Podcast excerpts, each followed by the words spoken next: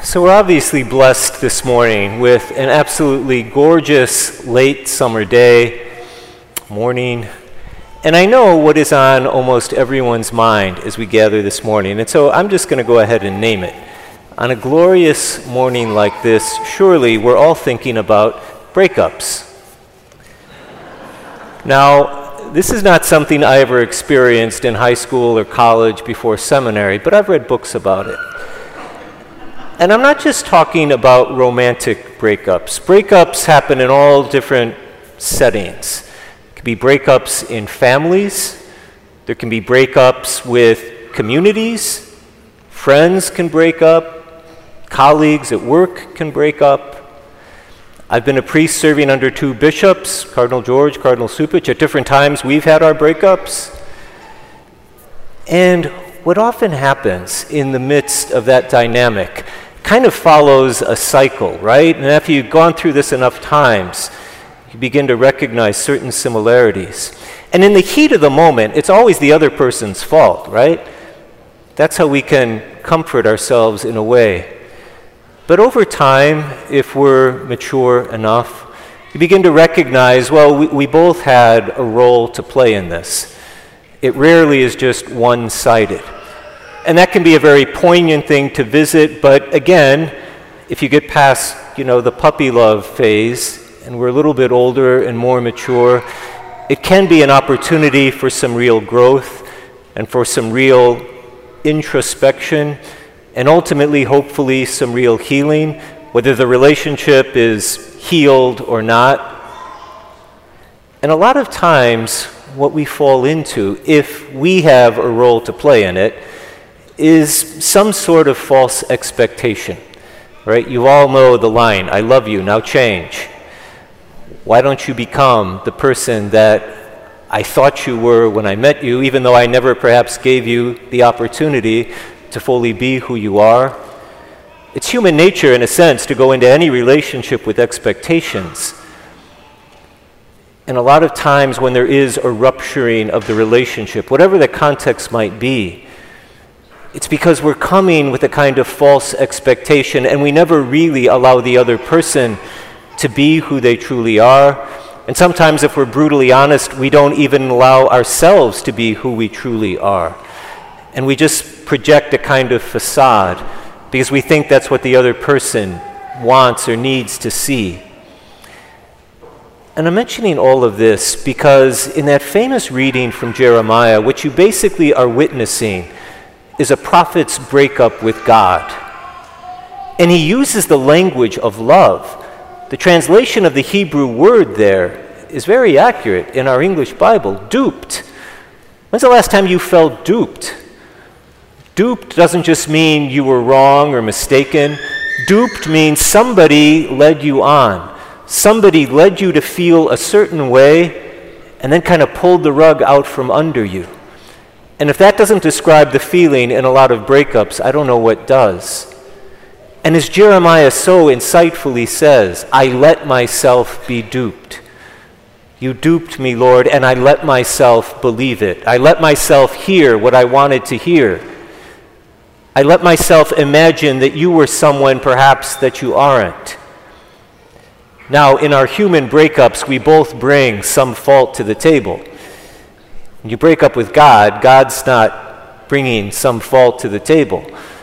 So it bears looking at ourselves introspectively.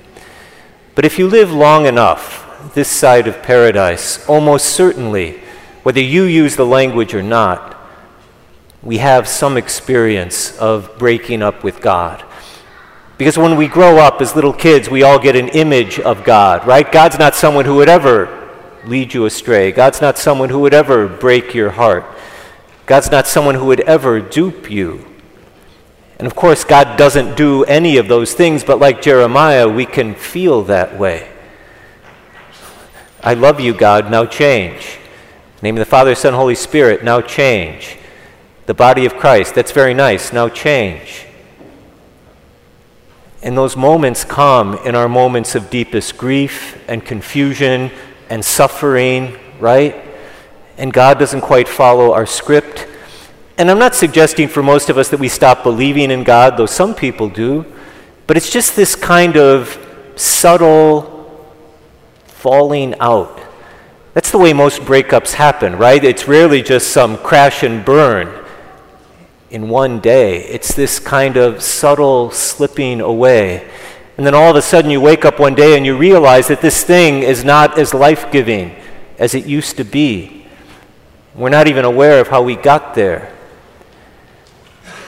And that's why Christianity matters. That's why our faith matters. We have something Jeremiah in his wildest dreams couldn't have imagined. Because the whole point of God wading into our messiness, the messiness of our relationships, if you like, is a way of saying, I know what you struggle with. I know when it seems like your God and my Father are not following the script. I know what it feels like when you say you feel duped. And so it all comes down to, once again, how do we experience the failings, the sufferings of life? Because to be human means that sooner or later we're going to have those moments. Just like in any relationship, I don't care how starry-eyed you are at the beginning. If it's mature and real, you have your lows as sure as your highs. And what any couple, be that a romantically connected couple, be that two good friends, be that really good work colleagues, what they can say is, in the midst of those hardships, I can be honest, I can be vulnerable, I can be open. I can look the other person in the eye and say, what am I not seeing in myself? And what am I not seeing in you? Can we talk about this? And ultimately, that's what prayer is. And so we shouldn't be surprised that if Jeremiah struggles with it, Paul absolutely nails it on the head. Because Paul had all the gifts and grace that you and I have. And so Paul can say, in the face of struggle or doubt or worry or confusion, let yourself be transformed by the renewal of your mind. Just one line in that second reading, but it's a keeper. Take a picture of it with your phone after Mass, because your phone is put away now. Be transformed by the renewal of your mind. If you've ever lived through a breakout and come through the other side a better person, even if you had experienced some heartbreak, even if it is a poignant memory, you know what it feels like to be transformed by seeing an old way in a new way. And that's what we're invited to do in the Christian spiritual life. Not that we should ever enjoy suffering, and certainly not that God enjoys our suffering, but that we're not alone in it. And the misery of a breakup oftentimes is that horrible feeling of aloneness, of loneliness, of will I ever again know the joy that I once had? And so the remedy, as always, is to simply be able to look God in the eye. And here's where Jeremiah gets it right. He's not afraid. It's not a bad prayer to say to God, hey, I feel like you've duped me. I feel like you're not following the script. I feel like I've been led on by the prayers and the hymns and the church I loved and grew up in. That's not a bad prayer, to be honest in that way. But then to do what Paul did, what Peter did, you could talk about the gospel just as easily as Jeremiah. They could share what they felt and they could draw on their community.